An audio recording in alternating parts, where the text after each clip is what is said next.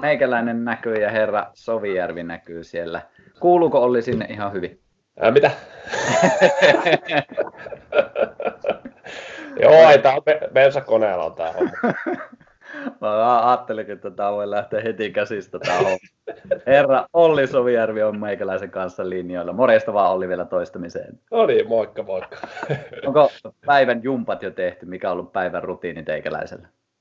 Ei ole vielä. Illalla on pääjumppa, mutta, mutta tota, mä oon semmoinen ravihemonen, että, että tuossa mä aina käyn väliin pinkumassa rappusia ulkona ylös ja vähän jotain säkkiä heiluttelee, että pysyy aivot ja keho virkeänä, kun kirjoittelee ja tekee muut juttuja, niin se on sellaista Grease the Groove-meininkiä, että, että illalla sitten semmoinen spesifimpi juttu.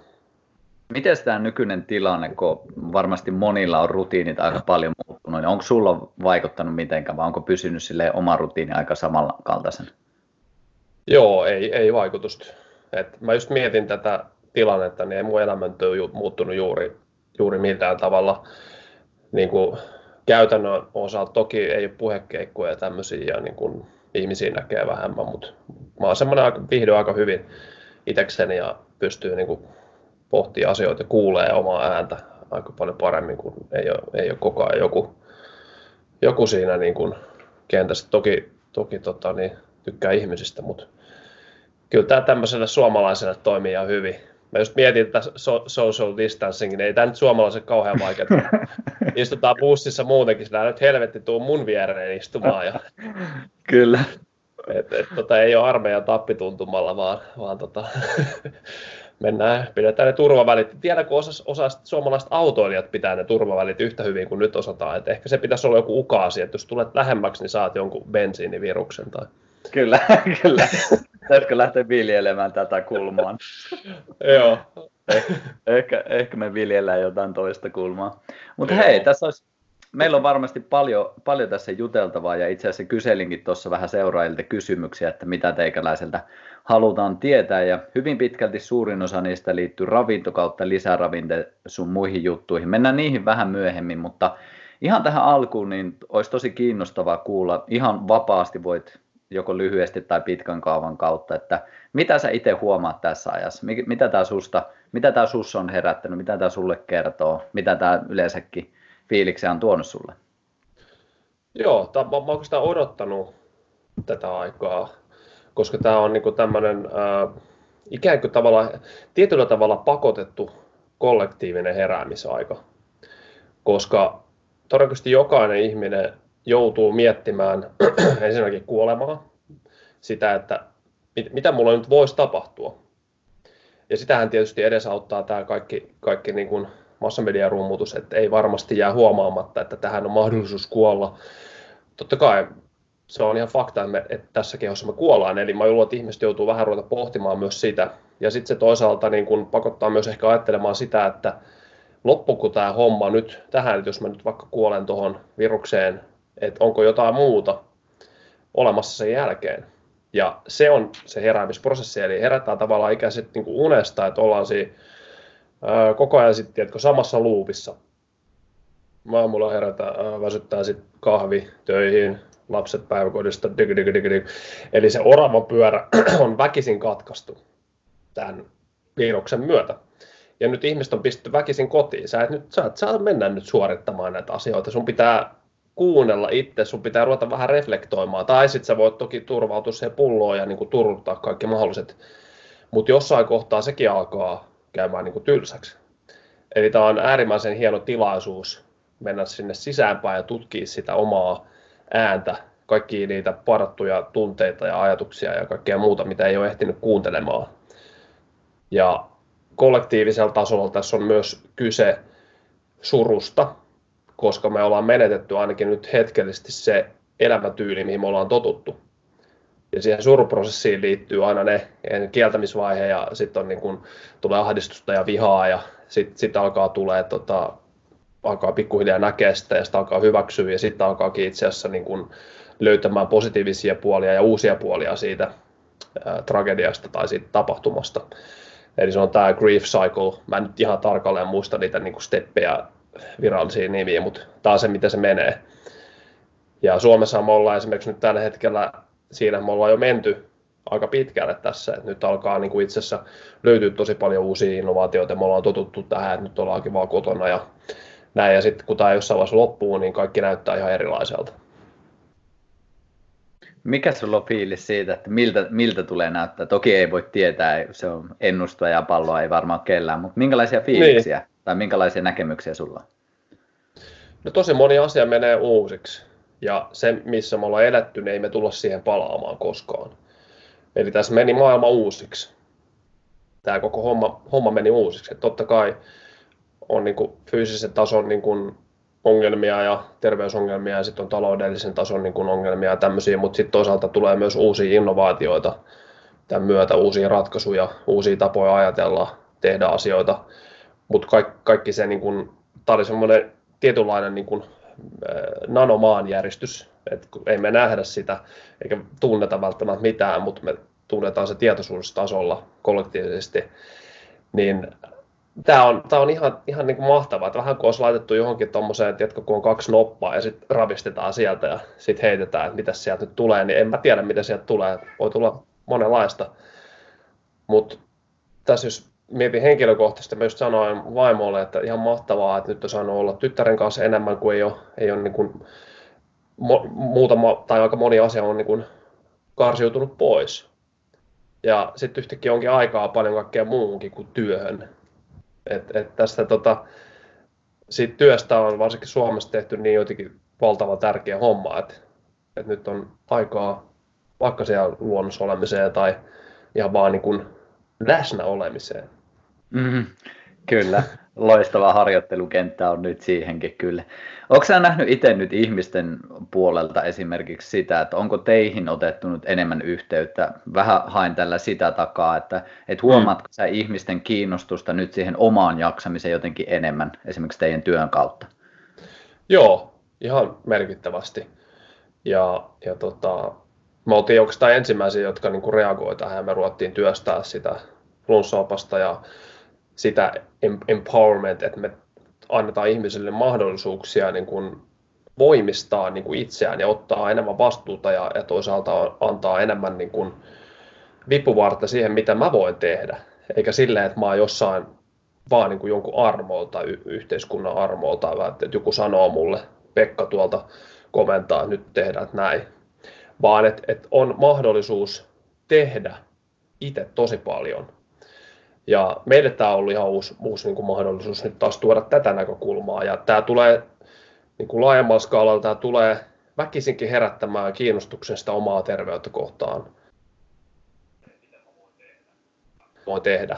Ja voisinko mä tehdä jotain muuta asioita, mitä mulle on vaan nyt kerrottu jostain tietystä, tietystä kanavasta, vaan olisiko jotain muitakin mahdollisuuksia tehdä asioita. Niin tämä avaa, avaa tätä kenttää tosi paljon.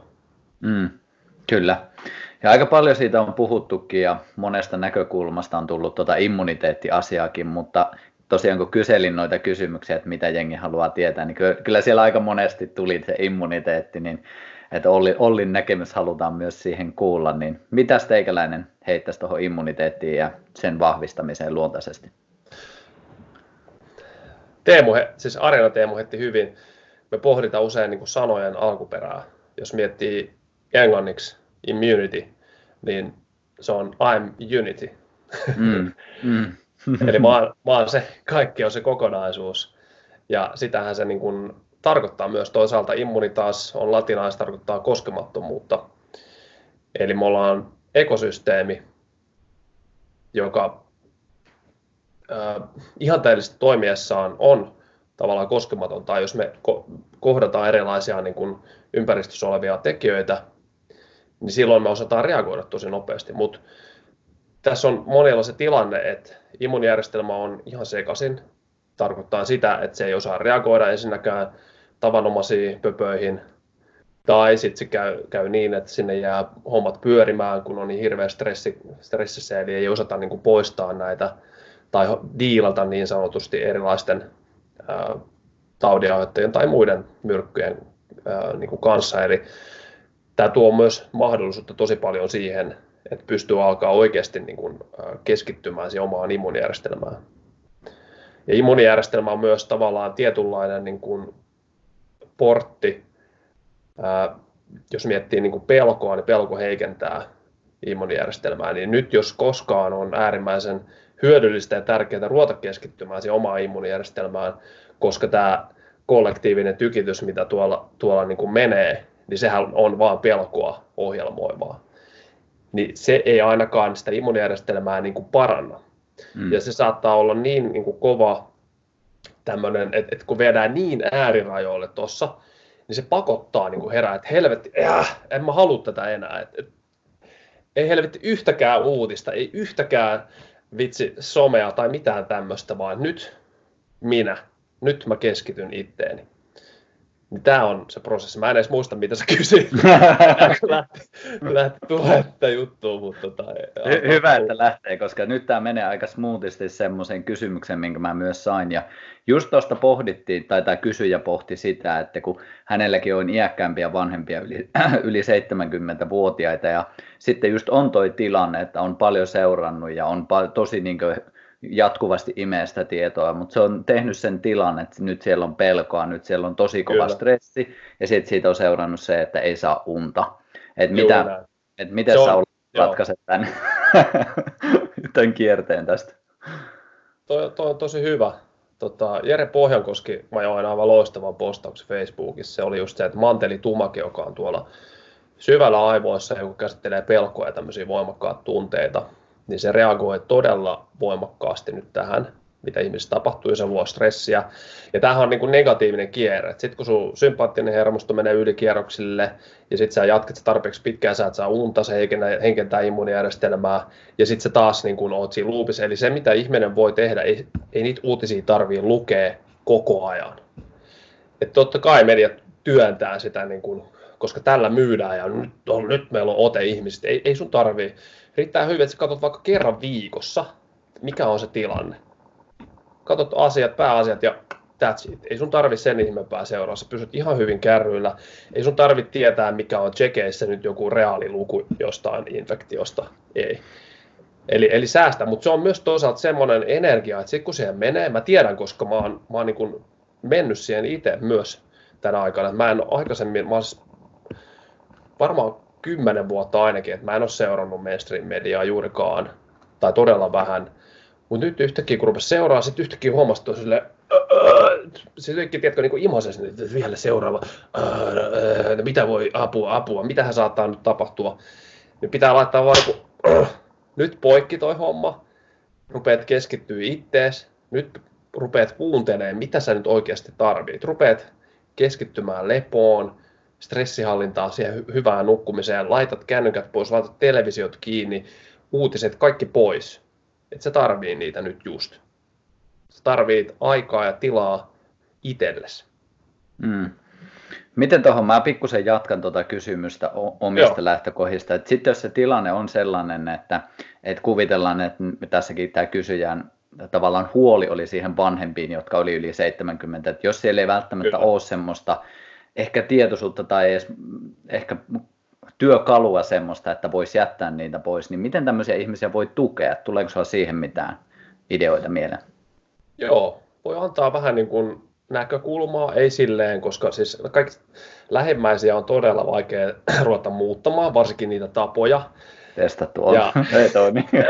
joo, sama, ja sitten kun on ikää yli 70 mittarissa, niin on pinttyneet tapoja ja niiden muuttaminen on tosi vaikea. Se on iltauutiset, öö, mä tiedän ihan niin kuin oma, omakohtaisesta kokemuksesta niin kuin perheestä, että näin, mutta mut sitä voi tuoda hienovarasti sieltä vähän erilaista näkökulmaa, että mitäs jos, jos niin tämmöinen ja että ootko ajatellut, että, että sä voisit vaikkapa nyt vahvistaa sun immuunijärjestelmää? Ja mitäs jos sä vaikka kokeilisit tällaista, että yksittäisiä tämmöisiä paloja, ei silleen, että nyt vedät koko ruokavalio uusiksi, aloitat tämän lisäravintosarjan, sitten lopetat kokonaan uutisten seuraamisen, koska se ei se onnistu, vaan että niin yksi, yksitellen kerrallaan.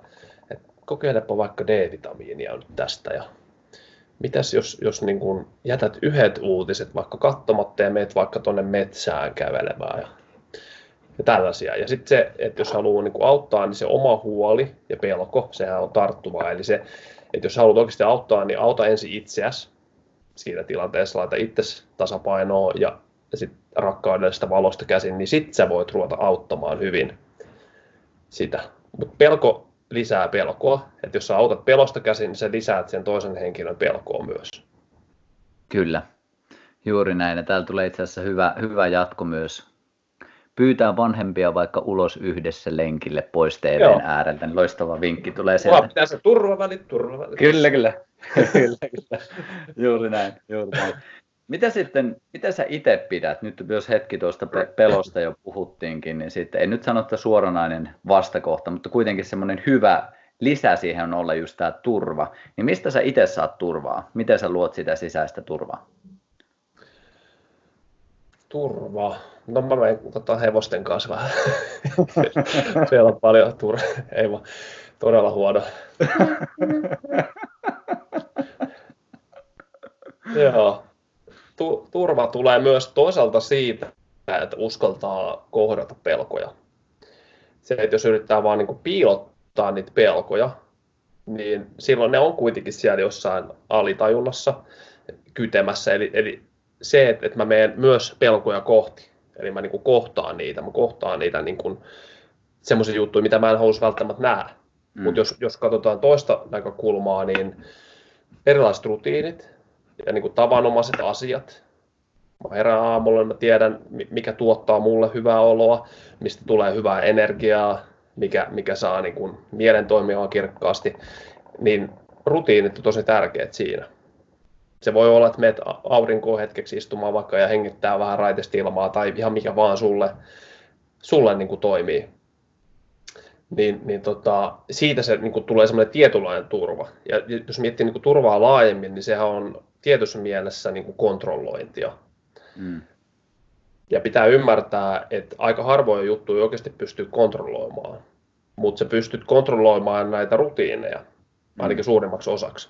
Mutta et sä pysty kontrolloimaan, mitä joku muu ajattelee, tai joku media kirjoittaa, tai mitä maailmalla niin kuin, tapahtuu. Totta kai sä pystyt luomaan sun intentiolla ja ajatuksilla ja, ja niin kuin sillä kentällä, mitä sä lähetät, että mitä sä toivoisit. Mutta mut se, se, että niin kun keskittyisi vaan siihen, mitä haluaa, ja ei keskity siihen, mitä ei halua. Tämä, on... tämä on niin monitahoinen juttu kyllä. Joo. Olisiko, minkälaiset rutiinit sulla sitten itsellä tekee sen turvan kokemisen tunteen siellä? Mä en ole tota silleen niin kuin miettinyt, että tämä loisi mulle turvaa. Se on ehkä enemmänkin, että tästä tulee niin kuin, niin kuin hyvä energia, mm. hyvä fiilis. Mm. Ja näin, että et loppupeleissä jokainen on ihan turvassa. Mm. Kävi mitä kävi. että sä oot ihan safe. Et vaikka tämä keho nyt kuolisi, sä oot silti ihan safe. Mutta tämä toki menee niin kuin enemmän meta, metatasolle mutta mut, tota, niin, mulla on ehkä vähän, tavallaan vähän vaikea päästä sillä, sillä lailla tuohon kiinni, koska mä en ajattele sitä noin. Mm. Mutta totta kai rutiinit luo niin turvaa, ja mä tiedän, että, että vaikka, nyt mä vaikka vedän tätä noita juoma rasvakahviin, niin sit siitä tulee hyvä energia ja pysyy hyvä verensokeritaso, niin se luo tietynlaista turvaa siinä, että mä jaksan vaikka tehdä asioita. Mm. Mm. Että et mä tiedän, minkälaista on olla koko ajan väsynyt myös ja nukkuu liian vähän ja näin, niin silloin ei ole kauhean niin kuin turvallinen olo, kun tuntuu koko ajan, että ei jaksa. Mm, mm. Niin tässä menee myös se, että mistä mä saan sitä energiaa, eli mitä asioita mä teen, mitkä tuottaa sitä. Mm. Mä, ei. mä vähän, vähän vaihdan kysymystä, niin minkälaisia rutiineja sä teet, mistä sulle tulee hyvä olla? Täällä filosofi Soviery, terve. Just hyvä. Mä tykkään. Tykkään kovasti. Anna mennä vaan. Rasvakavi ilmiselvästi toimii. No, tämä on yksi, yksi, tämä on yksi, yksi rutiini ja tätä mä juon pitkin päivää, koska on kofeiini herkkä ja jos mä heit, heittäisin huiviin niin kuin kerrallaan, niin mä hypin seinistä läpi ja vetää niin kuin, sitten tulee crash. Eli, eli rasvakahvi, mutta mä tykkään, että tulee kehoon vähän, vähän liikettä, eli, eli tota, joko ulkona ja sitten happea heti, nestettä kehii, perusasioita, tiedätkö, mm. ilmaa, vettä, suolaa, tällaista, mitkä niin kuin herättää sitä kehoa. Mm. Ja mun rutiineen kuuluu aina se hikoilu aamulla, että mä oon yleensä infrapunasaunassa, siihen asti, tulee hiki ja siellä niin kun on tietty meditaatio, mikä mä teen joka aamu. Toki välillä vähän vaihtelee sitten vähän semmoista intentioa, mitä toivoo nyt tässä hetkessä tai mitä, mitä jotain aiheita reflektoituu nyt tähän just nyt sillä hetkellä. Samalla saa olla vähän rauhassa. Et on, on niin kun selkeitä asioita, mitä mä teen yleensä joka aamu. Ja siihen liittyy niin kuin mielen, kehon ja henkisen tason ää, niin kuin tasapainottaminen ja semmoinen ää, tietynlainen niin kuin ohjelmointi. Joo, toi on hyvä. Ja tämä itse asiassa vastaa aika pitkälti tuohon. Täällä oli tämmöinen kysymys, että mistä ekstra virtaa just tämmöisiin kotipäiviin. Ja sitten siihen on vielä lisätty, että rasvakahvit ja infrapunat on jo käytössä. ekstra virtaa. No sitten on tietysti erilaisia nootrooppeja, lisäravinteita. Y- yksi niin kuin aivan ehdoton suosikki on semmoinen kuin Qualia Mind, Q-U-A-L-I-A, Mind Qualia. Et se, on, se on vähän niin kuin semmoinen limitless pilleri ilman, ilman sitä niin kuin haittavaikutusta, että se tukee niin monella tasolla välittäjäaineita, niin kuin ravitsemusta, vitamiineja ynnä, ynnä muuta. Mutta siinäkin niin kuin mä oon esimerkiksi huomannut itselle, että tota, äh, mulle riittää ihan hyvin yksi kapseli, kun siinä on se suositusannos seitsemän. niin, niin tota, on sen verran niin kuin herkkä ja tietysti kaikki asiat, mitä niin kuin muut tekee, niin on, auttaa, auttaa niin kuin siinä. Että on, on tosi paljon juttuja. Toki jos haluaa näitä mennä niin kuin syvemmin, niin mä oon näitä käynyt läpi aika monessa podcastissa aikaisemminkin ja, ja tota, veikkaan, että se ei ole ehkä ihan tämän podcastin niin kuin se kaikista niin kuin kirkkaan ydin, mitä tässä on, mutta tota, paljon on, on juttuja, mitä voi tehdä, ja sitten kannattaa tietysti kokeilla erilaisia asioita, että mitkä tuottaa itselle sitä niin kuin energistä oloa. Kyllä, ja itse lähtisin just fiilistelen tässä ajassa varsinkin sitä, että nyt kun sitä aikaa on, niin nythän just sitä, just sitä kokeilumahdollisuuden kenttää myös on, että, että varmasti silleen ihmisillä on tiedossa niitä asioita, mitä ei, ei kuitenkaan tee, että nyt on sille hyvä ihan niin kalenteristakin katsottuna, niin sitä aikaa on, missä voi testata, ja sitten voi huomatakin ja voi vähän fiilistää, että ei vitsi, tämä toimii, tämä ei, mutta ei niin. tarvitse ainakaan sitten arvailla, että ainakin itse on kokenut sen tosi tärkeäksi, että kyllä se aina vaikka miten joku juttu toimisi jollekin, niin pitää itse ensin testata. Ja sitten jotkut jutut toimii huomattavasti paremmin ja jotkut on vähän silleen, että no en ole ihan varma tästä, että, että just se kokeilemisen kautta, niin sille on nyt kyllä paikka. Niin, sä, sä just kuvasit, mitä biohakkerointi on. No niin. Kerroit sen juuri omiin sanoin. Eli, eli tämä on se, mitä, mihin me ollaan niin kannustettu vuodesta mitä 2014-2013 asti, kun tätä hommaa niin kuin ruveta tuomaan tietoisuuteen ja nyt alkaa olla se aika, että ihmiset oikeasti rupeaa niin heräälle siihen, että, että koneet vähän voi itse vaikuttaa, mitä mä nyt teen ja nyt tässä onkin aikaa kokeilla ja ei tarvikaan singahtaa niin kuin heti vartissa johonkin palaveriin kotouta, kun yrittää rutistaa viimeisetkin unet torkuttamalla eka puoli tuntia. mä tiedän, koska mä oon ollut näissä, näissä luupeissa itse, itse aikoinaan, niin tiedän miltä se tuntuu. Että... Kyllä. Mä otan tästä, ei tarvitse näihin niin kaikkiin vastata ihan syvälaatuisesti, mutta sille käydään muutaman tästä läpi. Itse asiassa nyt kun tuosta kahvista puhuttiin, niin joku siellä kysyykin, että poistaako kahvi C-vitamiinia? Totta vai taru? No se lisää diureesia, ja, ja, eli virtsahäiritystä ja sen mukana menee C-vitamiini, että siinä mielessä joo, tavallaan joo. Joo, ja sitten jatkokysymys, niin jos on herkkä kahville tai kofeiinille, niin tämmöinen ekstra C-vitamiini, niin lisääkö se tai nopeuttaako se sitä kahvin poistumista? Joo, tottakin mä kaivelin, saattaa jonkun verran nopeuttaa. Tuosta ei ole mitään kauhean laadukkaita tutkimuksia olemassa. Siitä on pari, pari semmoista tutkimusta, toinen taisi olla vanhuksilla ja sitten toinen oli jollain resusapinoilla tai jollain tämmöisillä, että, että saattaa vähän nopeuttaa poistumista. Joo.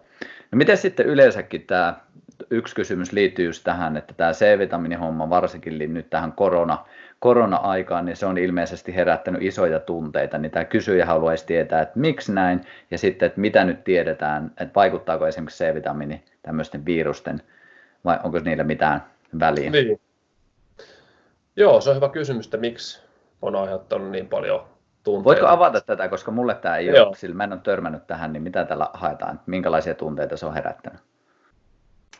Öö, No tässä on tietysti, jos miettii tätä, niin kuin tässä on kyse vaan siitä polarisoitumisesta, vastakkainasettelusta ja siitä, ettei niin kuin nähdä, että voitaisiin esimerkiksi käyttää sekä vitamiineja ja mm. lääkkeitä. Eli se on aina vaan tämä joko tai. Että sitä, sitähän tämä niin kuin heijastelee isommassa mittakaavassa. Ja jos se oma näkökenttä on vaan tämmöinen, niin sitten sä näet vaan, että lääke, sitten täällä on C-vitamiini, mm. ja sitten ne, sitten ne lyö yhteen. Aivan. Niin tällaisessa kriisitilanteessa niin nämä kaikki tulee vaan tosi paljon herkemmin pintaa. Et se on oikeastaan se niin kuin syvempi, syvempi taso taas. Miten itse näen, niin että et kaikki mistä on potentiaalia, niin miksi ei sovelta se käyttäisi. Mutta tietoisuus- ja ymmärrystason niin muutoksen siihen ja ehkä myös vähän sitä omaa egoa sivuun ja ei ajattele, että no minä olen nyt oikeassa. Ja Suomessa, Suomi on sen verran pieni hiekkalaatikko, että täällä niin kuin muutamat tyypit huutelee sitten laajastikin monia asioita ja sitten tavallaan tuomitaan kaikki. Ja usein se argumentointi on vaikka, että C-vitamiinista ei ole mitään hyötyä. Ja ne on niin kuin vääriä, koska niistä on hyötyä ja on ihan laadukasta tutkimusnäyttöä. Ja näin.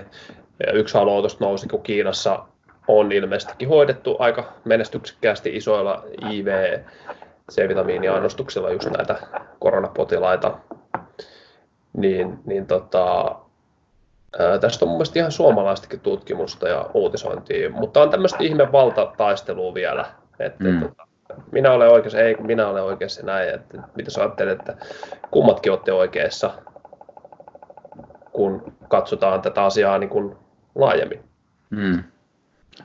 Tarkoittaako IV siis, että se ei ole suun kautta, vaan että Suonen sitä... sisäisesti, eli veren. Joo. intravenous. Joo, hyvä. Pieni selkeytys siitä. Ja sitten mä menen tuosta pakko kysyä, koska tosi moni kysyy tätä muultakin jatkuvasti ja just tämä, niin että kun monilla on lapsia ja ne lapset mietityttää ja pohdituttaa ja sitten varsinkin tämä niin lisäravinnekenttä, niin siitä on aika vähän niin näkemyksiä yleensäkin, niin miten Joo. sä itse suosittelet, niin puhu, jos mietitään sanotaan ihan niin pienistä lapsista, nollasta sinne kuuteen, seitsemän ikävuoteen, niin miten, miten lisäravinteet lapset? Mä oon kategorisesti sanonut, että mä en suosittele, koska mä, mulla ei ole asiantuntemusta, enkä mä oon perehtynyt aiheeseen. Ja, ja tota, noin niin kuin ne tärkeimmät syyt. Toki paljon kysytään, mutta jos miettii vaikka, mä voin pelata toki vain niin omaa kokemusta ja oman lapsen kohdalla, niin ei me olla annettu mitään lisäravinteita muuta kuin D-vitamiinia. Mm. Ja, mutta se, se ongelma tässä tulee, että kun monet lapset ei syö terveellisesti, ne ei syö tosi monipuolista ruokaa, mitä me esimerkiksi mun tyttö, niin se on todella todella terve ja semmoinen oikein niin kuin elinvoimainen, todella paljon energiaa ja syö samaa ruokaa kuin me, ei nyt tietysti ihan, että ei se nyt jotain lehtikaalta mussuta tai tämmöistä, kun se, se lapsen maku ja muut aistit, niin ne ei osaa vielä oikein tämmöistä prosessoida, mutta semmoista ravintatietä ruokaa, mistä tulee tosi paljon ravinteita, niin mä en silloin näe, että varsinkaan lapsen niin kuin, kehossa sitä tarvitsisi laittaa mitään lisäravinteita sinne. Ja lasten kehot on niin, niin nopeammin niin uusiutuvia, ja, ja ne on niin paljon nuorempia solut siellä, niin, niin tota, pitää miettiä, että onko jostain oikeasti niin kuin hyötyä ja onko mahdollisesti jostain puute. Varsinkin jos on niin sanotusti perusterve, ei ole mitään suolistosairautta, ei mitään kroonista tulehduksellista sairautta, niin silloin mä en näe, että olisi tarvetta sille. Asia on sitten erikseen, kun on vaikkapa joku tulehduksellinen suolistosairaus ja imeytymishäiriöitä näin, niin silloin se homma muuttuu ihan täysin. Mutta mm. siinäkään mä en ole asiantuntija, että mä en ole, ole niin sillä lailla lapsipotilaisiin aiemmin keskittynyt. Niin, niin tota, sen takia mä en oikein halua ottaa kantaa, kun ei ole sellaista spesifiä asiantuntemusta. Ja. Lasten ravitsemus on kuitenkin oma, ihan, tavallaan ihan oma juttusa, mutta sitten ei kuitenkaan, koska ihan mm. samaa ruokaa ne voi syödä kuin me. Et makuaisti mm. on vaan erilainen. Mm. Ja se kehittyy vähitellen. Kun annetaan tietynlaisia juttuja, eri iässä maistuu eri jutut. Et mun tyttö tykkää esimerkiksi raakasuklaasta tosi paljon ja, ja niin kuin mitä tummempi se parempi, niin kyllä sitä makuaistia voi kehittää niin kuin pienestä pitäen. Ja se mm. usein maistelee asioita menee mausteita yllättävänkin paljon. Että kun tehdään ruokaa, niin siellä kyllä niitä menee. Mm. Ja tuossakin just, että sit kun siellä ruokavaliossa on värejä, niin sieltä väkisinkin tulee jo paljon, ei pelkästään ravinteita, mutta myös niitä suoja-aineita, niin se on kyllä hienoa, että jos, jos ne maistuu sen. Mutta tästä itse asiassa hyvä jatkokysymys, mikä tuleekin tänne, että miksi terveellinen ruoka on niin kallista? Onko tähän mitään näkemyksiä? joo, kallista, joo, riippuu mihin vertaa. Että tota, onhan se kallista ultraprosessoituun ruokaan nähden, mutta sitten, että onko se kallista niin kun oikeasti, niin se on aina, että mihin sä vertaat. Mä en, en näe, että se on niin hirveän niin kallista. Mutta se on aina, että mikä on se sun niin vertauskohde. Jos jos sä vertaat jotain luomu, ruoka-ainetta jonkin toiseen, niin niissä saattaa olla ihan hirveän iso ero. Niin silloin kannattaa miettiä, että onko se sen arvosta mm. vai ei. Mutta sitten taas globaalisti, jos miettii, niin onhan Suomi todella kallis niin kuin ruokamaa. Et jos vaikka on niin kuin Espanja kolme kertaa halvempaa keskimäärin. Ja aika paljon myös niin kuin monesti luonnollisempaakin. Siellä ei välttämättä tarvitse edes mitään niin kuin luomua erikseen etsiä. Tässä on tietysti taas sellaisia asioita, mistä mä en niin paljon tiedä, ruokapoliittisia ja muita tekijöitä. Politiikkaa ei mua kiinnosta käytännössä hirveästi. Et, niin. Mutta ehdottomasti kannustamme silti siihen, niin toi on just mitä itsekin Joo. fiilistelen, että, että jos niin tässä hetkessä ei vaikka käytä itseensä, niin voi olla kuitenkin, että jossain vaiheessa joutuu kuitenkin maksaan siitä, että ihan jopa rahallisesti, että ei ole tehnyt sitä panostusta, vaikka panostaa itteensä, että, että sen sijaan, että sen näkee niin kuluna, niin ehkä enemmän sijoituksena, että se sijoitus kuitenkin sitten Kyllä. tuottaa, ja jos miettii Tämä sitten... hyvä, pari hyvää kommenttia, että öö, niin sairastaminen se, ei se halpaa ole, ei todellakaan ole, mm. että sehän vasta kallista onkin, että, että kun sitä ei nähdä tavallaan yhtä tai kahta askelta niin kuin pidemmälle, että kun nähtäisiin, että okei, että nyt jos me syötäisikin pidempään niin kuin ravinnetiheämpää ruokaa, niin miten se vaikuttaa pitkällä aikavälillä siihen niin kuin sairastavuuden laskemiseen, niin se on hyvin todennäköistä, että se on paljon kannattavampaa myös taloudellisesti. Mm. Mutta siihenkin ollaan pikkuhiljaa heräämässä tässä. Kyllä. Miten sitten, ketoosi on myös semmoinen, otetaan vielä yksi ruokakysymys, sitten me jätetään tämä ruokahomma ihan kokonaan. Mutta tuota, nyt jos miettii tuota, niin immuniteetin kannalta, niin onko sulla mitään näkemystä siitä, että onko joku ruokavalio parempi esimerkiksi tämmöisen immuniteetin ylläpitoon? Onko niissä mitään eroja? On tietysti eroja. Et, et siis, jos miettii vaikka äärilaitoja, että toisessa on todella vähän hiilihydraattinen ketogeeninen ruokavalio on tämmöinen perus western diet, paljon prosessoitu ja erittäin korkea hiilihydraattinen, niin käytännössä kaikki tutkimukset osoittaa siihen suuntaan, että tämä ketogeeninen niin kuin puhdas ruokavalio, jossa on paljon rasvaa, alentaa tulehdusta, vähentää alttiutta sairastua erilaisiin infektioille, muun muassa influenssalla ja tosi monille muille asialle, että se lisää kehossa kehon siivoamistoimintoja, yöm, yöm, yöm. Eli on tosi paljon, mutta mut sitten kun me päästään sille alueelle, että se ruokavalio onkin semmoinen, että se koostuu kokonaisista ruoka-aineista, niin silloin sille ei välttämättä ole niin suurta merkitystä, mikä on se makroravinnejakauma, koska mm. sekin vaihtelee yksilöittäin, mikä on just missäkin hetkessä yksilölle sopiva. Onko mies vai nainen, missä tilanteessa olet, kuinka paljon sä kulutat, mikä sun ikä on, niin poispäin. Niin, niin siinä on, tämä on myös monitahoinen niin tämä vastaus tämän osalta, että mitään niin kuin yksinkertaisia vastauksia ei ole, mutta jos näitä kahta ääripäätä lähtee mm. vertaa, niin ei mm. ole epäilystäkään, etteikö ketogeeninen ruokavalio olisi niin kuin kaiken puolin terveellisempi ja, ja niin kuin parempi. Mm. Hyvä vastaus. Ja tuohon just niin kuin mikä vaikka oma tilanne on, minkä olen huomannut, että kun tulee kuitenkin periaatteessa koko ajan liikuttua ja tehtyä jotain, niin sitten kun itsellä on ollut monta vuotta jo semmoinen, että se on puhasta luonnollista ruokaa, niin jonkin verran siellä, kun on hiilihydraatteja mukana, niin koen ainakin itse, että on huomattavasti tasaisempi, rauhallisempi olo ja sitten on myös energia Joo. vähän enemmän noihin jumppahommiin sun muihin. Että en nyt sano, että niin pitää siihen mennä, vaan enemmänkin se, että oma kokemus on se, että, että jonkin verran kun on tuonut niitä mukaan, niin, mutta meikäläisen tausta on myös siinä, että on hyvin paljon ylikuluttanut kehoaan. Joo. Että ehkä tämä keho haluaa Joo. nyt, että välillä olisi edes kiva olla tässä nahkapuvussa. Joo, jos menee tietynlaisia niin kuin syklejä tulee ja, ja se, että et, tota, sekin vaihtelee ja keho muuttuu ja on erilaisia jaksoja, saattaa olla, tulee vauva ja se yrität valvoa, ja, niin silloin ei välttämättä kannata niin paljon kirjoittaa itseensä väkisin niin kuin yrittämällä pitää jotain kiinni, mutta kuitenkin jos pysyy niissä niin kuin peruslinjoissa, niin sä pidät kiinni siitä, että, että, ne perusruoka-aineet on niin kuin laadukkaita ja se pohja on siellä mm. hyvä, niin sitten sit, sit sä voit vaihdella, että tänään syönkin vaikka enemmän hiilareita ja seuraavan päivänä syönkin vaikka vähemmän ja vaikka esimerkiksi itsellä on se pohja ja usein paasto on niin kuin aika pitkällekin päivään, mutta sitten on välillä silleen, että nyt mä muuten lataan näitä hiilareita paljon. Mm. Mutta sitten kun on sitä joustavuutta, mihin mä niin kannustan, että, että kun sä luot semmoista aineenvaihdollista joustavuutta, niin ei se sitten hirveästi heilauta suuntaan eikä toiseen. Mm. Vasta aika nopeasti palautuu sit siihen tasapainoon. Aivan. Kyllä. Miten sitten, no itse asiassa pakko mulla on vielä yksi, yksi, yksi tuosta napata. Kinkko Bailobasta, eli Neidon hiuspuusta tuli kysymys, että onko sulla siitä mitään kokemuksia?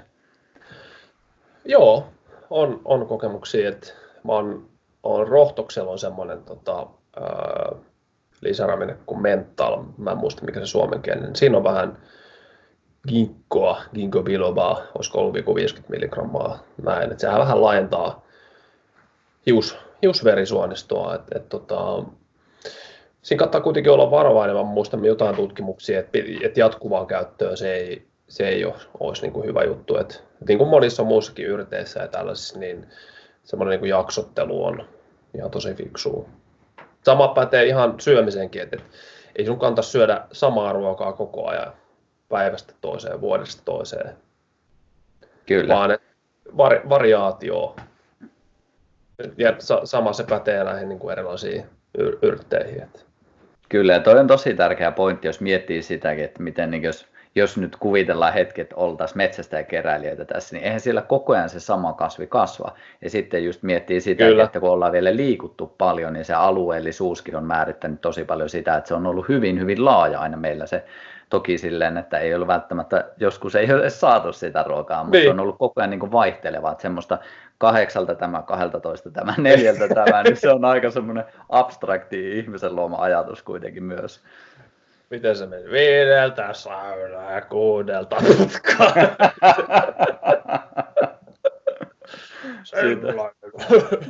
Joo, siis, ka, kausi, siis kausisyöminen, sehän on myös tosi järkevää, tosi viisasta, mitä on niin kuin saatavilla.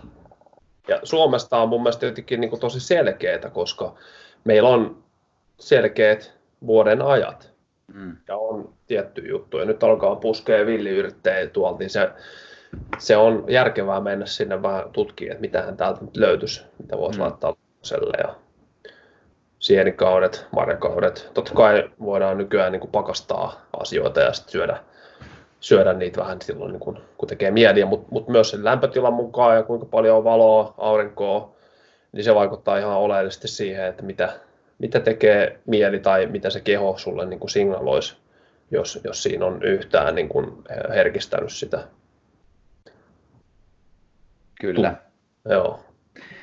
Joo, Siitä, ehkä me jätetään nyt tämä ruokahomma ja jotenkin mulla itseä kiinnosti tosi paljon myös se, että nyt kun teikäläistäkin on tässä seurannut, niin sunkin postauksissa tosi paljon tulee. Mä en tiedä miten, mä, mä en osaa nyt kuvata sitä, mutta siellä tulee jonkinlainen semmoinen valoon keskittyminen ja tämmöiseen hyvin asioihin keskittyminen, sen kummemmin sitä kategorisoimatta, niin mikä sun oma semmoinen ehkä se henkinen status, jos tämmöistä termiä käyttäisin, että mihin sä, mihin sä uskot tai mikä on sulla suhde vaikka tämmöisen mysteerisempään, ehkä isompaan voimaan? Saatko kiinni? Joo, joo mä yritän tässä just pohtia, miten tämän toisi. Ää, no mä uskon siihen, että me ollaan kaikki samasta niin, kuin niin sanotusta alkulähteestä, kotosin koko universumi, kaikki, ää, kaikki palaset. Et Neil deGrasse Tyson sanoi, että we are, we are all made of, made out of stardust or star material. Et loppupeleissä me ollaan tähtipölyä ikään kuin. Et, et tota niin, jos miettii ihan niin kuin atomisesti ja fyysisesti, mutta sitten on se tietty niin kuin henki ja se lähde, mistä niin kuin kaikki jollain tavalla projektoituu tänne. Ja mä todellakin uskon, voin sanoa, että suoran kokemuksen kautta niin kuin tiedän, että jokaisella on sielu. Että tämä on vaan se puku, missä me ollaan, voi sanoa, että tämä on meidän astronauttipuku, ja nyt me ollaan tässä konfiguraatiossa tällä planeetalla tällä hetkellä, ja seuraavassa elämässä me ollaan ehkä jollain muulla.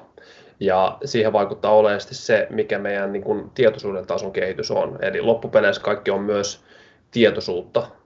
Jos miettii vaikka nyt tätä koronaepidemiaa näin, niin siellä on kollektiivinen tietoisuus, joka on siinä samassa kentässä, mutta sitä voi nähdä eri, eri niin kuin tasolta sitä. Se voi olla tosi imeytynyt siihen, tai sitten se voi tarkastella sitä joltain niin kuin muulta tietoisuuden tasolta. Ja nämä niin kuin joogit ja ylösnouset mestarit ja muut, jotka on tätä niin kuin mallintanut, niin ne on pystynyt ihan mallintaan tätä, että on olemassa tiettyjä vaiheita, mitä me mennään. Sitten jossain vaiheessa ei enää tulla tähän keholliseen tiheyteen, vaan sitten me ollaan jossain muilla tasoilla, mistä mä en, en osaa vielä sanoa, että mitä mm. ne on. Et unissa, unissa on välillä tämmöisissä ja, ja sitten tulee takaisin jo vähän, että mitäs hittoa, että missä sitä nyt oli. Yeah. Mutta tämä on se, miten mä niin näen. Mä en usko mihinkään uskontoon. Ne vaan tar- ne rajoittaa ihmistä tosi paljon. Mä uskon siihen yhteen energiaan ja lähteeseen, niin kuin me puhuttiin tuossa alussa, immuniteetista, immunity, I'm unity. Me ollaan kaikki loppupeleissä samaa, mutta me ollaan vain erilaisia heijastumia. Mm, aivan. Ja jokaisella niin kuin sielulla on se oma tehtävä, mitä on tullut esimerkiksi tänne tekemään. Osalle se avautuu hyvin selkeästi, nopeasti, osalle se ei välttämättä avaudu ollenkaan.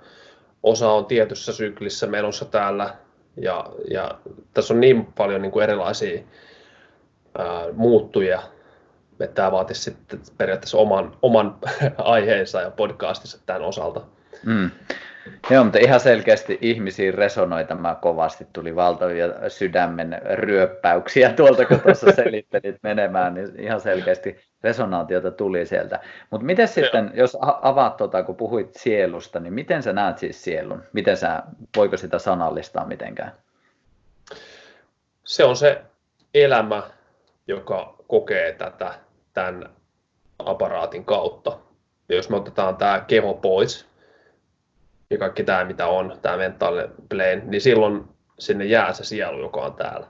Et ilman sitä me ollaan vähän niin kuin joku robotti tai joku android tai joku tyhjä kuori, kone. Niin silleen mä tämän yksinkertaisesti niin kuin näen. Mm.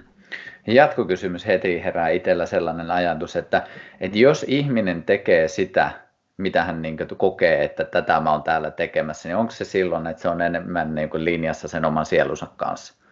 Joo, on.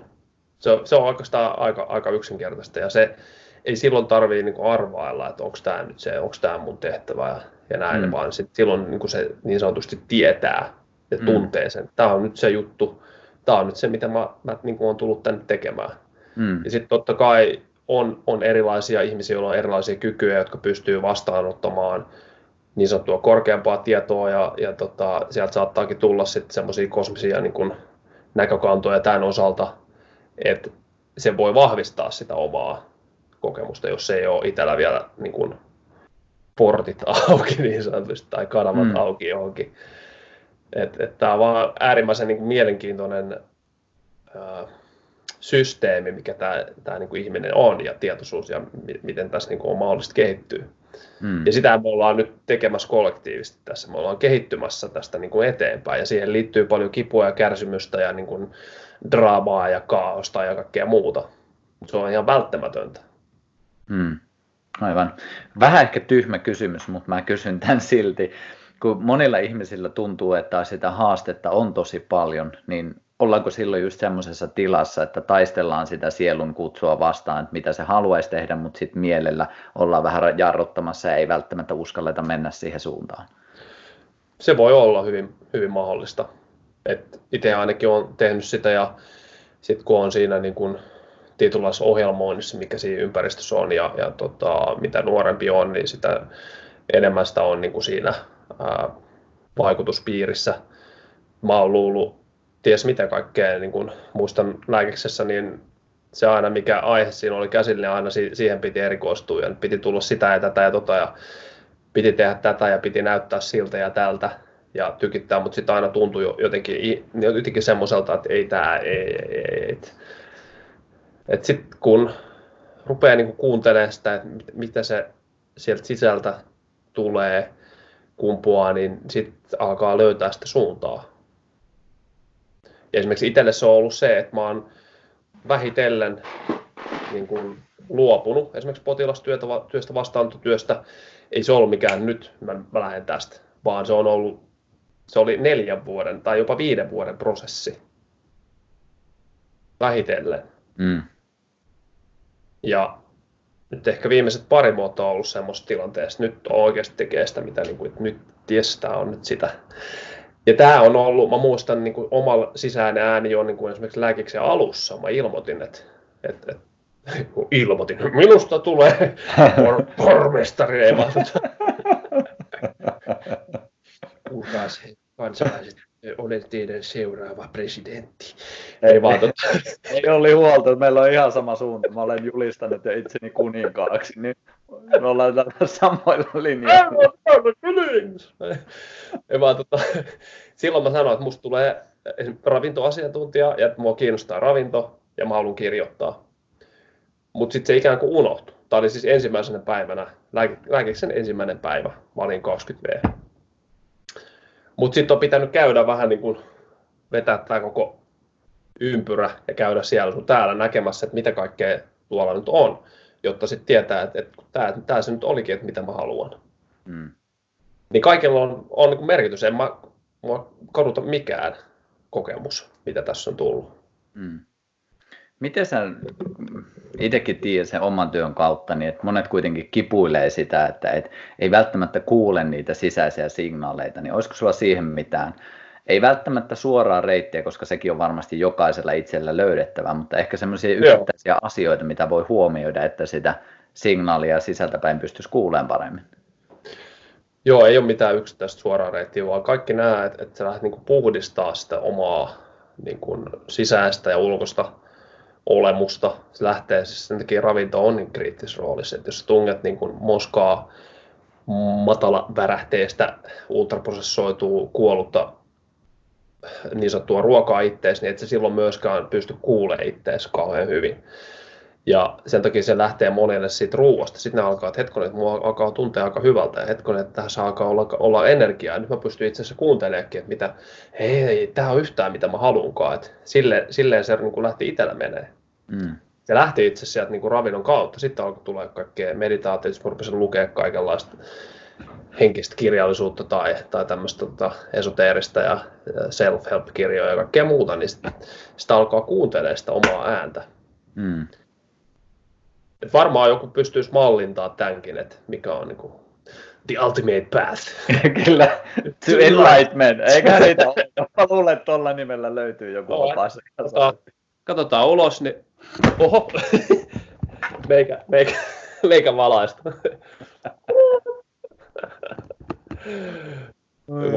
Mulla oli, mulla oli joku jatkokysymys, mutta nyt se kyllä hävisi ihan, ihan kokonaan. Mutta tohon, jos mä menen tuohon vielä hetkeksi takaisin, niin äh, jos miettii sitä ihan siltä kantilta, että jos sinne pistää sinne elimistön puhtaampaa ravintoa, niin eikö se kuitenkin vaikuta ihan meidän niin geenien käyttäytymiseenkin sillä tavalla, että sieltä lähtee enemmän just geenien käyntiin, mitkä tukee sitä terveyttä. Että voisiko se ajatella silleen, että se lisääntynyt elinvoima on ihan tosi konkreettistakin, että siellä Kyllä. on enemmän valoja tavallaan päällä. Joo, se on niin epigeneettinen muutos, eli siellä kytketään tiettyjä geenejä päälle ja tiettyjä pois. Ja jos miettii niin kuin DNAta, niin siellä, siellä tapahtuu tosi paljon muutoksia. Ja, ja tota, se on ihan selvä homma. Ja se, se miksi ihmiset, mä vielä palaan tuohon, että miksi ihmiset alkaa niin kuin heräämään ja näkemään niin kuin asioita paremmin, on just se, että siellä tapahtuu myös geenitasolla niitä muutoksia. Mm. Niin, niin tota, kaikki nämä tekijät vaikuttavat. Toki osa saattaa tulla sieltä, siltä tota, niin kuin kantilta, että alkaa niin kuin puhdistaa sitä mieltä ja ja niin kuin työstää ajatusprosesseja ja näin, mutta sekin on paljon helpompaa, kun siellä kehossa on hyvä olo. Jos sulla on jatkuvasti huono olo kehossa, niin se vaikuttaa suoraan mieleen, koska ei, ne ei ole mitenkään erillisiä. Mm. Jokainen tietää, että jos on vaikka joku niskahartia junttura ja sä kävelet näin, niin onko se, kulkeeko silloin ajatus vapaasti, tai sulla on jotain kolotusta ja tulehdusta koko ajan kehossa, niin onko se ajatus silloin vapaalta?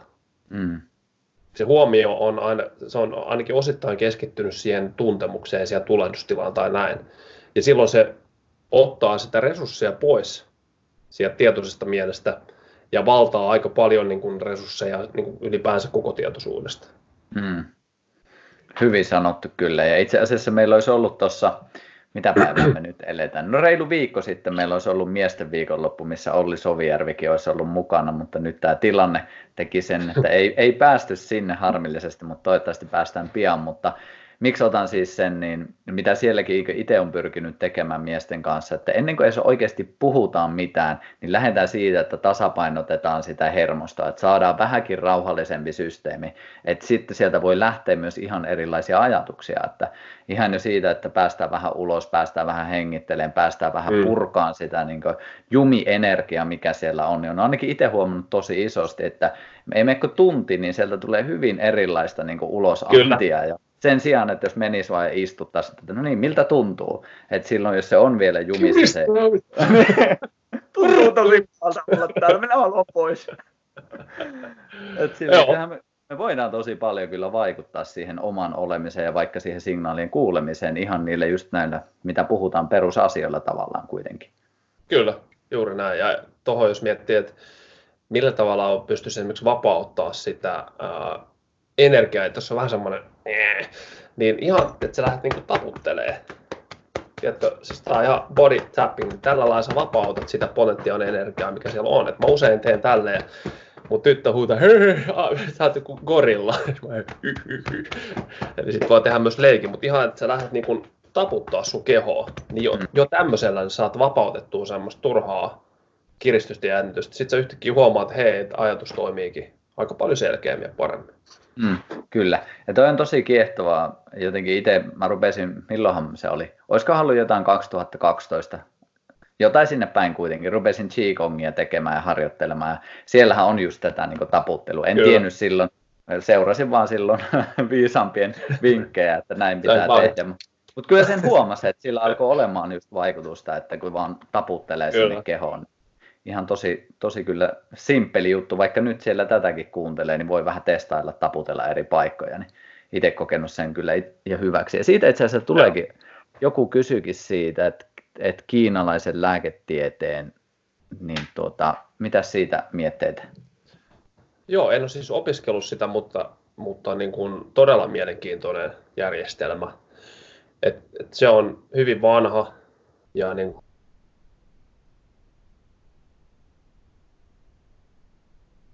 ja ihan vaan tsekkaa, että kaikki on niin kuin tasapainossa ja sitten jos ei ole, niin sitten tasapainotetaan. Niin se perustuu hyvin, hyvin niin kuin perusteellisesti näihin meridiaaneihin ja muihin ja se on vaan niin hämmentävää, että kun on käynyt siellä niin pitkään, niin se toimii joka kerta, jos on niin kuin asiansa osaava henkilö sitä niin kuin tekemässä. Ja se on sellaista, mihin ei niin kuin länsimaisilla ja muilla konsteilla mä en oikeastaan löytänyt mitään muuta, millä mä saisin yhtä nopeasti ja helposti tasapainotettua jotain. Ja sen niiden järjestelmä on tosi mielenkiintoinen, että sehän on, on niin kuin ottaa huomioon niin kuin kosmologia ja kaikki, kaikki niin kuin astrologia ja muuta, mitä tapahtuu niin kuin vähän laajemmissa kierroissa. Ja siellä on erilaisia eläinten vuosia ja on, on niin kuin erilaisia elementtejä, mitkä sieltä tulee esiin. Ja näet, se on tosi mielenkiintoista. Mm. Ja kaikki näitä pystyisi niin kuin mun mielestä helpostikin integroimaan yhteen. Että kaikissa on omat hyvät puolensa kaikissa niin kuin oppilinjoissa tai järjestelmissä, mm. myös länsimaisissa. Joo, ja tuossa mun mielestä pätee se pointti, mitä sanoit tuossa aiemminkin, mitä itse ainakin fiilistelen, että, että kun ei tarvi valita, ei, ei, ei sulla tarvi valita sille, että otatko sä länsimaisen vai otatko sä sen kiinalaisen niin. tai itämaisen, että just silleen, että blendataan ja otetaan niitä asioita, mitkä toimii ja Kyllä. mitkä ihan selkeästi huomataan, että vaikuttaa. Ja tässäkin ainakin itse se, että, että muistan, kun ensimmäistä kertaa meni johonkin missä laitettiin piikkeen, niin just se niin vaan semmoinen avoimuus, että hei mä testaan tämä, kokeilen, että miten tämä toimii, Joo. sen sijaan, että tuomitsee ennen kuin on edes testannut. Kyllä. Ja monille se saattaa olla, että on käynyt sitä niin kuin perus niin kuin loopia läpi ja mitä, mitä niin kuin tässä länsimaisella järjestelmällä on niin kuin tarjota, että sitä mä itsekin vedin ja mä muistan, kun sitä oli ihan jumissa ja mä olin jossain Jorvin sairaalassa ja sitten vedin niin kuin parastamolia ja buranaa ja ja koko ajan vaan särkki ja kokeili ties mitä kaikkia lääkkeitä. No ei, kun tuli vaan pahempi olo ja, ja hirveästi sivuvaikutuksia. Sitten mä menin OMT-fysioterapiaan sitten muistan, kun se oli, että jumalauta, sä oot aivan jumissa. ja se oli, tosi, se oli vähän semmoinen pysäytys, se niin kuin puolitoista vuotta sitten se availi mun kehoa ja vähitellen niin kuin työsti sitä ja sitten sit rupesikin tulee näitä, että mä menin akupunktioon ja osteopaatilla mä oon kaskenut kymmenen vuotta, että on niin kuin nämä vakiot, että mulla on eri, erilaisia terapioita, erilaisia asioita ja kaikista on hyötyä tietyllä niin kuin tavalla. Mutta silloin oli, oli todella juntturassa. Mm. Mutta silloin oli myös mieli, mieli niin, kuin niin sanotusti juntturassa. Mm. Keho auki, niin monesti on mieli auki. Joo. Mites toisinpäin? Jos mieli aukeaa, niin aukeako keho? Joo, se menee kumpaankin suuntaan. Eli kun saa niitä mielen solmuja avattua, niin yhtäkkiä huomaat, että kehosta häviää joku juttu, mikä siellä on ollut kuinka pitkään. Mm. Et se, se ei ole mitenkään joko tai, se on sekä että ja loppupeleissä on ihan sama kokonaisuus. Mm. Kyllä. Ja toikin just hauskaa, että me kuitenkin aina just mielellä halutaan sanoa ne eri sanoina, että varmasti tuli se kokemus, että tässä olisi kaksi erilaista, kun niin. todellisuus on just se, että ne koko ajan myös kommunikoi, eli se on se yksi järjestelmä siinäkin olemassa. Kyllä, kyllä, just näin. Joo. Joo. Jotenkin fiilistelin, että tuossa oli pari kysymystä, mutta tässä ei oikein ehdi kaikkea seurata. Niin jos teillä on joku hyvä kysymys ollut, mikä mä ei ole otettu tässä, niin, niin, niin saa heittää ihmeessä tulemaan. Mutta mä ehkä itse voisin vielä tuosta kysästä, meillä näköjään kohta tulee tuntikin täyteen, niin, niin, niin miten, miten sä koet merkityksen sille, että on joku usko johonkin itseään isompaan asiaan? Joo, äh, sitä me ehkä vähän sivuttiin, eli, eli se oli se, mitä, mihin mä uskon, on se alku lähde kaikki se, se energia. Et mä, mä uskon, että kaikki on energiaa ja näin, mutta, mutta mä ymmärrän, mitä sä haluat tässä ehkä hakea, että ehkä sä haet itsesi niin kuin isommalla jotain, ää, joka ajatellaan tämmöisenä jonain pelastajana tai, tai jonain niin kuin mestarina tai muulla, haet sä niin kuin sitä? Siihen suuntaan, kyllä. kyllä. Jo, joo, totta kai niitä on, niitä on hyvä olla olemassa, jos ne tuo niin kuin positiivista lisäarvoa siihen suun ja, ja se tuo jonkinlaista luottamusta siihen elämään ja myös sitä, että tämä ei ole vaan nyt tässä, mitä mä näen, niin, niin tota, totta kai. Ja, ja niin kuin, jokaisella on erilaisia. Joku uskoo arkkeenkeleihin ja joku uskoo ylösnouseisiin mestareihin ja joku uskoo Buddhaan tai Jeesukseen ja kaikki näin.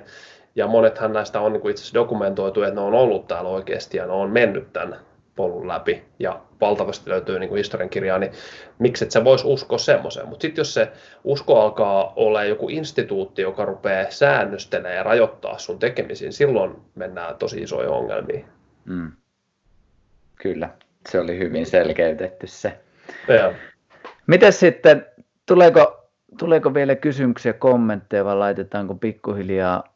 Täällä on tämmöinen kysymys, mä en tiedä, me ollaan aika paljon tätä kyllä käyty, mutta jos haluat vielä vastata, niin stressin merkitys tähän asiaan, nyt se kyllä ehkä viittaa johonkin, mitä en muista, että mihin se viittaa. se, oli, me... se oli varmaan siellä, että jos on kehokireet tai, Aa. tai semmoinen niin kuin, vähän tuota, laput silmällä, niin stressihän vetää kaiken alas ja tai niin sanotusti alas. Eli se, se, oikeastaan, se on vähän semmoinen, että se niin kuin kaventaa kaikkea. Se kaventaa näkökenttää, se kaventaa sun ää, empiiristä kokemuskenttää.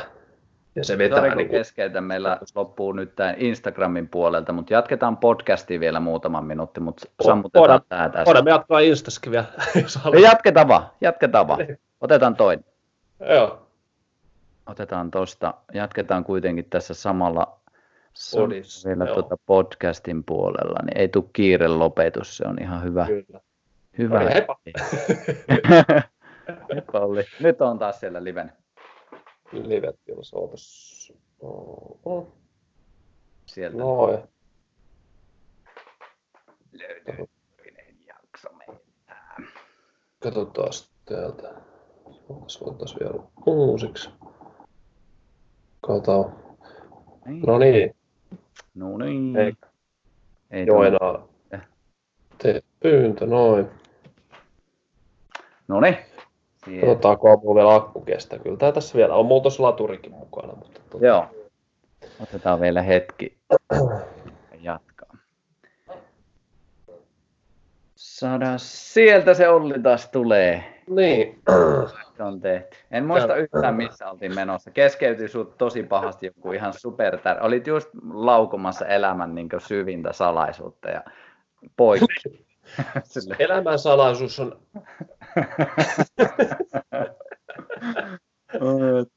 en muista yhtä. Jotain, jotain tärkeää me oli tässä höpisemässä, mutta ehkä se, se oli liittyi siihen stressiin, että johonkin tähän kehon jumitilaan. Siitä sulla oli niin se oli vaan se, että kaikki siis stressiä kaventaa. Mm. Ja sitten voi ajatella silleen, että, että jos sun hermoston tila alkaa mennä siihen, että se on hyvin semmoinen näin, niin se kaventaa ihan kaikkea kokemus- ja näkemyskenttää. Mm. Ja ihan fyysisenä esimerkkinä on se, että se kaventaa sykevälivaihtelua. Eli jos on muuten lepotilassa tämmöinen kiva, niin sitten se menee semmoiseksi Eli, eli voisi sanoa itse asiassa, että se kaventaa sun tietynlaista energiavärähtelyä myös. Mm. Jos sä oot muuten vähän semmoisessa enemmän niin kuin tämmöisessä, että sit sä menet vähän semmoiseen... Eli taajuus muuttuu. Liittyykö tähän myös se, että monesti puhutaan, että maanantaisin ihmisten sydänkohtaukset lisääntyy, niin tuleeko se jollain tavalla siitä stressikuormasta, minkä ehkä koetaan siihen työhön, niin tekeekö se supistamisen Joo. verisuonistoon?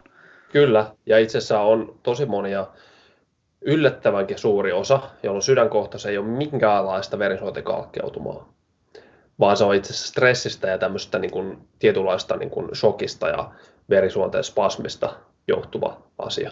Ihan hapen puutteesta. Mm. Jos miettii sydäntä, niin sydänhän on itse se, mikä rekisteröi ensiksi kaiken.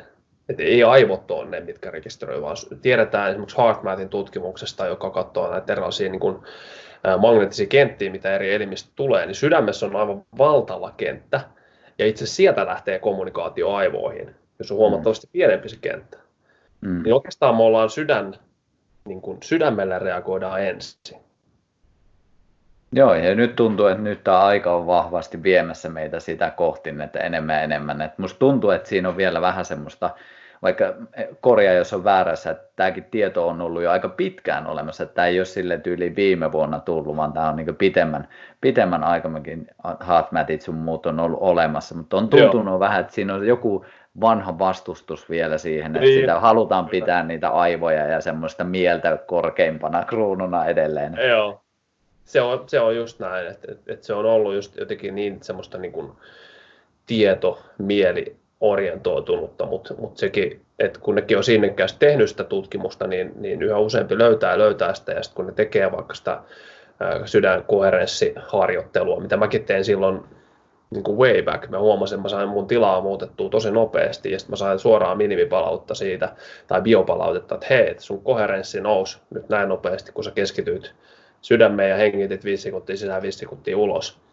niin sillä lailla sä saat niin kuin reaaliajassa dataa siitä, että tällä lailla mä itse pystyn muuttamaan mun tilaa aika nopeasti. Mm. Ja mä aina silloin tällöin kaivan sen. Itse asiassa nyt mä otin just taas esiin sen tota, laitteen, menee korvaan kiinni ja sitten puhelimeen, niin se on HeartMatin Inner Balance. Niin erilaisia työkaluja. Mm. Miten sitten, kuuluuko tuohon samaan, että kun on paljon puhuttu meidänkin kentällä just tästä kiitollisuudesta ja sen suuresta voimasta, niin liittyykö se jollain tavalla tuohon myös niin sydänenergian pääsemisessä, jos tämmöisiä termejä käytän? Liittyy. Että se, että jos ihminen rupeaa, tunnist, tunnist, tai niin kun se rupeaa tunnustelemaan, että missä se kiitollisuus tuntuu, niin se on aina täällä. täällä ei se ole silleen, että ole kiitollinen, vaan se menee, niin kuin, se menee sydämeen. kun ihmiset pyytää, että, että, näitä, että, että kun on kiitollinen, niin missä se tuntuu? Se tuntuu täällä rinnassa, se tuntuu sydämessä. Ei se tunnu jossain sieraimessa tai polvessa tai päässä. Se tuntuu niin kuin täällä. Mm. Ja se on suora heijaste siitä, että se niin kuin kaikki prosessointi tapahtuu itse asiassa siellä. Ja me tullaan löytämään ja näkemään vielä paljon muutakin, että sydän ei ole vaan pumppu, vaan sillä on paljon isompi rooli tässä koko hommassa.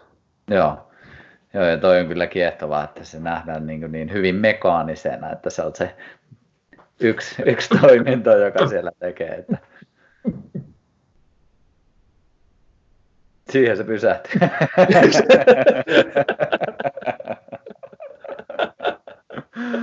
oi, oi, Mahtavaa.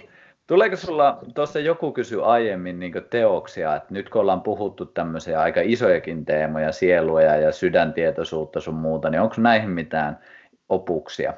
Ja nyt jos mennään, en, saat miettiä hetken, niin noihin fyysisiin, jos palaan, niin kaikkihan te olette kirjoittanut esimerkiksi Biohackerin stressikirja, äärimmäisen hyvä kirja, mulla on itselläkin tuossa pöydällä se tosi toimiva Biohackeri. Mikä oli eka kirjan nimi? Käsikirja. Käsikirja, niin. Aika laajoja opuksia, varsinkin Joo. tuohon fyysisyyden maailmaan, että, että sinne vaan ehdottomasti. Mutta sitten tähän niin toiseen puoleen, niin mm. olisiko sieltä mitään ehdotuksia? Voi tulla katsoa mun kirjahyllyä. Mä jossain vaiheessa luin ihan maanisesti niin kuin kaikkea.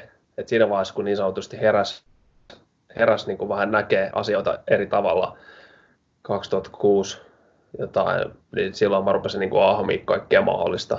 Itse asiassa niin kuin yksi ensimmäisistä kirjoista, mikä avasi mulle, oli, oli tota Ram Dassin Remember, Be Here Now. Se oli aika semmoinen kryptinen kirja, jossa oli paljon kuvia ja sellaista vähän niin kuin, mä luin sitä pari kuukautta, mä vähän silleen, että niin kuin, mitä tämä niin kuin on. Mutta sitten alkoi, tiedätkö, silleen, ei saakelit, missä mä oon niin kuin elänyt. Et mä oon elänyt kaikessa muussa, paitsi nyt just tässä hetkessä. Et se oli se vähän semmoinen niin kuin ultimate, sillä niin kuin ravistus. Ram, Ramdas, joka itse asiassa on nyt edes mennyt, olisiko ollut viime vuoden loppupuolella, siirtyi, siirty niin kuin, se oli muuten mielenkiintoinen hänen niin kuin siirtymä, mä en puhu kuolta, kuolemasta, vaan siirtymästä, että hän niin kuin tietoisesti ohjasi sen, miten hän lähti tästä pois. Anyhow, ää, se on vähän riippuu, että mitä tarvii mitä haluaa. Sitten tuli Eckhart Tolle kirjat ja, ja tota Power of Now 2007. Sitten mä luin sen New Earth-kirjan, olisiko ollut 2009 tai mitä se nyt tulikaan. Ja sitten mulle rupesi niin kun integraalifilosofia ja kaikki muu kiinnostaa. Sitten mä luin itse asiassa kaikki Ken Wilberin kirjat, joku 30 kirjaa. No aika deepia settiä, mutta jos haluaa kirja, hahmottaa tämmöistä niin enemmän universaalia rakenteellista hahmotusta, niin silloin mä suosittelisin sitä A Brief History of Everything, joka on todella, todella mielenkiintoinen. Et näitä, näitä on niin kuin, kirjoja on niin miljoona, ja se riippuu ihan siitä, että mitä, mitä sä haluat. Mä ehdotan tässä enemmänkin se, että, että mä rupean sanoa kellekään mitään, että lue toi, on se, että kato vähän ympärille, tutkailee näin, ja mikä rupeaa sulle niin kuin itselle resonoimaan toi on niin tärkeä pointti ja itse on pyrkinyt just vähän sattu tai sanotaan näin, että tiedostamattaankin mennyt vähän tota polkua, että aina vaan sitä kohti, mikä tuntuu kiinnostavalta. Niin. Ja se on tosi hauskaa, että se välillä hyppelee tosi paljon. Että nyt esimerkiksi mulla kiinnostaa ihan super paljon tuommoinen Marko Yrjövuori, suomalainen treeneri, joka esimerkiksi Los Angeles Lakersissa Joo. teki, teki hommia, niin mä oon aivan kiehtoutunut sen tarinoista ja Joo. meiningistä nyt. Et se vaihtelee tosi paljon Just ja näin. jotenkin sille, on, sille kun pysyy rehellisenä, niin pysyy myös se fokus ja semmoinen keskittyminen siihen, mitä oikeasti lukee. Et se ei ole vaan, että mulla on pitää lukea, vaan se on silleen, että mä haluan lukea. Joo, se on just näin, että, että itsellä se meni jossain vaiheessa siihen, että mä rupesin suorittamaan sitä. Kyllä, kyllä. Eli, eli nyt on pakko lukea näin ja sitten mulla on mennyt aika monta vuotta, että mä en oikeastaan jaksanut lukea paljon mitään. Ihan sekin sen takia, että on tuottanut niin paljon tekstiä ja materiaalia, ja sitten kun mä oon lukenut niin kuin tie, tiedettä ihan hulluna, varmaan pari tuhatta tutkimusta vuodessa, niin sitten pää on niin täynnä kanssa sitä tiedettä, että mä haluan sen sijaan, että, joku, että mä luen jotain esoteerista tai henkistä opasta, mä haluan mieluummin keskittyä siihen itse kokemiseen. Että kyllä mä, mä tiedän niin, mä oon lukenut niin monta kirjaa, siis noista, noista eri aiheista niin monesta eri kantista, että ne ei enää sillä tavalla niin kuin tuo mitään siihen, että se saattaa jopa niin kuin vähän harhauttaa sitä suoraa kokemusta tästä, mikä nyt on. Että vähän sama, että jos sä, jos sä luet jotain, me otetaan nyt vaikka tämä, iso kuva, mitä tässä tapahtuu, että sulla on vaihtoehtoisia näkemyksiä, salaliittoteorioita, sitten on virallista tarinaa, niin sitähän menee niin kuin ihan sekaisin niistä. Niin sitten jossain vaiheessa vaan, että ei kun nyt kaikki pois, keskityn vaan nyt kuuntelemaan, että et, et mitä mä tarviin just nyt tällä hetkellä mikä on se oma ääni. Koska se loppupeleissä se tieto löytyy myös sieltä niin kuin sisältä. Ja mitä enemmän sitä niin kuin vapauttaa kaikkea sitä semmoista niin kuin skeidaa suoraan sanottuna, mitä tässä on. Ja informaatiota. Mä ollaan niin kuin, maailma on niin paljon täynnä informaatio, disinformaatio ja kaikenlaista, niin kuin, mitä mä nyt sanon, semmoista niin kuin ihmessälää, että jos, jos sitten koko ajan seuraa tunne, tunne, tänne, tunne, niin silloin ei, ei sitä kuule sitä omaa. viisautta sitä omaa intuitiota. Kyllä, ja varsinkin tässä ajassa miten tärkeä vinkki siihen, koska jokainen varmasti jollain tasolla on tietoinen, että missä mennään ja mitä tapahtuu, ainakin niin jollain tasolla. Mutta sitten just se, että mikä on ehkä tärkeintä, niin just on, että ei välttämättä otakaan mitään, vaan lähtee mettään, käy hengittelemässä, käy saunassa, käy vähän uimassa, Kyllä. tekee jotain fyysistä, ottaa ehkä jotain, jotain hierontaa tai halausharjoitusta tai muuta, että miten paljon se tasapainottaa sitä kaikkea informaatiotakin. Joudun laittaa nyt tota Katsotaan, näkyykö täältä. Piti laittaa lataukseen puhelin. Joo, hyvin se ainakin vielä näyttäisi näkyvän. Poikittaa, sitten mä näen poikittaa. No niin, mä voin itse asiassa istua tässä. No niin. Aika kautta vielä, että saadaan, eiköhän tuo tuonne tietokoneellekin kuulu. Niin. Joo, kyllä se vähän itse asiassa heikentyi, mutta tuota, okay. otetaan... No, joo. Nyt no, jatketaan. Joo. No niin, mä pidän tätä vaikka nyt ihan kädessä sitten näin. Joo. Otetaan vielä hetki, niin, niin, niin jos jaksat kädessä pitää, niin saadaan hy- hyvä. Sillä kyllä mä oon kattonut noita sun treenivideoita, että epäilen, että et jaksa pitää, mutta yritän nyt. Yritän. Tai takaisin, että tää loppuu sitten kun loppuu, että jos akku kyllä, loppuu, kyllä. Niin sitten loppuu. Juuri näin. Joo. Joo, mutta aika, aika isoja teemoja ja jotenkin ehkä palaan siihen vielä kuitenkin, että mikä sun mielestä tässä hetkessä on kaikista olennaisinta? pysyy rauhallisena, uskoo siihen, että me mennään kohti valoa, mennään kohti hyvää aikaa. Moni puhuu tämmöistä kultaisesta ajasta, ja me ollaan niin kuin menossa siihen. Saattaa näyttää pintatasolla tosi kaaukselta, mitä se niin kuin onkin tavallaan, mutta sitä kaaosta tarvitaan, jotta näitä rakenteita saadaan räjäytettyä, mutta mut keskittyy siihen kuuntelemaan sitä itseään ja työstämään niin kuin itseään ja tekemään työtä itsensä kanssa, se on kaikista parasta, mitä sä voit tehdä myös kollektiiville. Et totta kai pitää olla informoitu ja tietää vähän, että missä asioissa mennään, mutta jos sä lähdet mukaan energialla kaikkiin mahdollisiin ongelmakohtiin, mihin sä et pysty oikeasti vaikuttamaan itse, niin silloin sä kulutat sitä omaa energiaa, omia resursseja. Eli kaikista parasta, mitä sä voit tehdä, on keskittyä itseesi. Ja tämä ei ole niin kuin, tää on, joo, tavallaan itsekyyttä, mutta tämä on tervettä itsekyyttä. Se on sitä, että sä arvostat itseäsi niin paljon, että sä keskityt siihen, jotta sä pystyt antamaan myös muille. Toi on niin hyvin sanottu ja itse asiassa mulla on nyt tulossa toinen kirja tuossa syksyllä ja siinä yksi teema on just toi, yes. että tasapainotetaan se, että se mitä me oikeasti niin halutaan tehdä, mutta myös semmoinen, mikä palvelee sitä meidän yhteisöä. Että noin kun on linjassa, just niin se me, sehän se tekeminen, mitä me tehdään, niin se on meillekin tosi antoisaa, mutta muut hyötyy vielä siitä. Että se on semmoinen hyvä, hyvä kompo ja tässä ajassa varsinkin, niin ihan perusasiat, mitkä tukee sitä meidän hyvinvointia, niin sehän tukee sitä yhteisön hyvinvointia myös siinä. Joo, ja muut saa, saa siitä niin kuin inspiraatioa ja tietynlaista mallia, mitä ne voi niin kuin nähdä, että se on sitten semmoinen niin kuin positiivinen kierre. Ja sitten sä pystyt jakamaan sitä hyvää muille. Mutta jos sä voit koko ajan huonosti ja sä et keskity ollenkaan itseäsi, annat koko ajan kaikille muille, jaat vaan omaa energiaa, niin sitten loppuun käy niin, että sitten sä kuivut ikään kuin kasaan, niin sulla ei ole enää energiaa mihinkään. Niin se on se on toki mihin moni menee ja sitten tajuu, että ei tämä nyt ollutkaan se juttu, että mä ajattelen, että mä teen hyvää antamalla vaan koko ajan muualle ja sitten se menee niin kuin itsensä kustannuksella, niin se ei toimi. Kyllä, juuri näin. Olisiko vielä viimeisiä sanoja, ei tähän elämään, mutta toivottavasti vaan tähän, tähän haastatteluun. Minkälaisia loppukadeetteja? kurkkulaulanta, meikä ainakin haluaisi kuulla kurkkulaulantaa. Kurkku.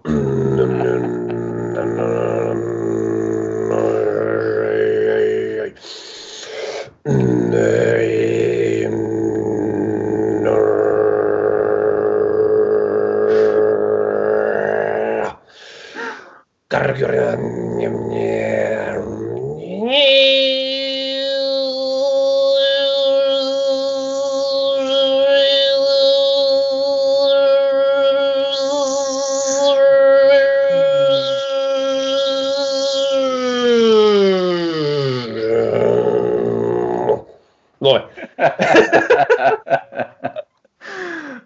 Voinut olla miettimässä sitä, että tuossa joku tänään alkanut seuraamaan meikä ja sitten tuli just äsken linjoille sille, että mitä sitä Teemu tekee? Sille, että jaa, sille, että eikä tämä ollut tässä. Tämä, tämä Selvä.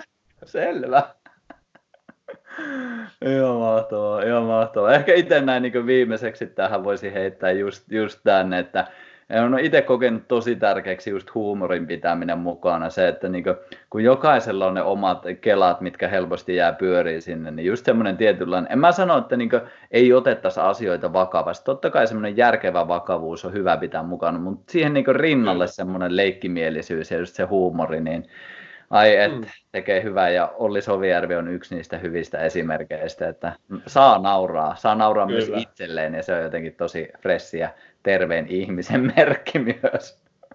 Joo, jos se ikinä naura, niin sitten kyllä voi, voi vähän niin kuin miettiä vähän, hei, kamaa, että olisiko, olisiko hyvä välillä vähän nauraa ja, ja tota, muista siis tosi monesta suunnasta tullut, että joy is the highest form of vibration, eli, eli kun sä oot ilossa, niin sä oot semmoinen pirskahteleva ja niin kuin keskimäärin se tuottaa ihmiselle myös hyvää oloa, ja mm. nauraminen on, on niin osa sitä, että, että, että totta kai kaikki ku, tunteet kuuluu elämään ja kaikki tunteet tulee käydä läpi, että jos sä oot vaan niin kuin, iloa ja tämmöistä niin kuin,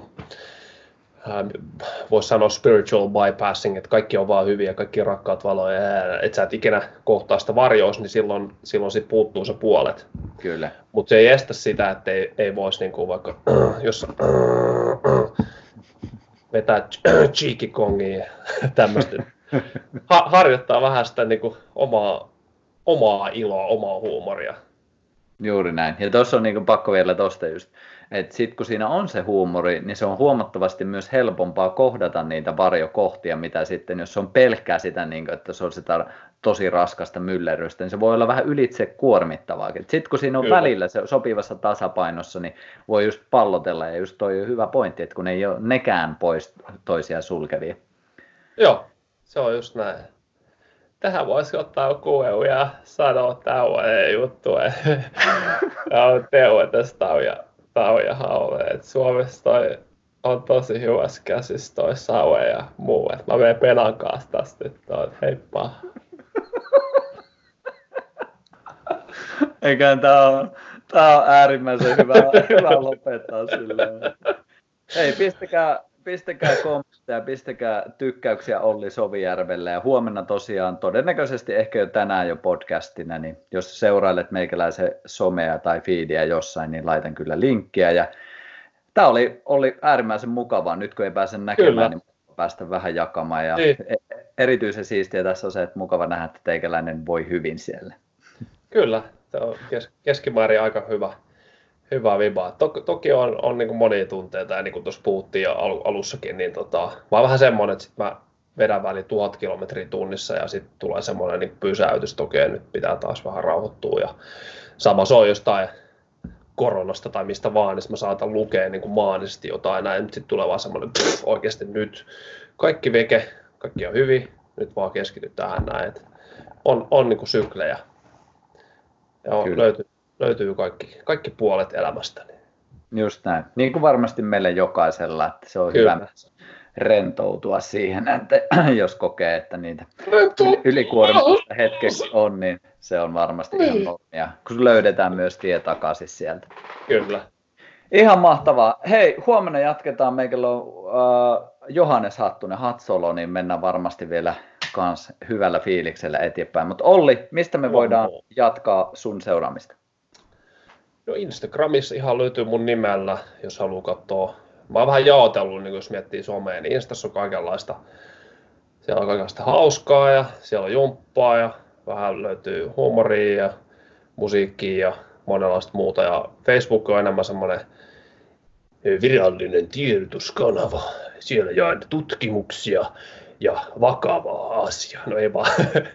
Sieltä, niistä löytyy henkilökohtaisesti tietysti biohakkerit.fi meidän, meidän niin kuin tuotoksia ja samat hommat ja kannattaa seurailla tota, Instassa Biohacking Book, Biohackerin käsikirja, Biohacker Summit.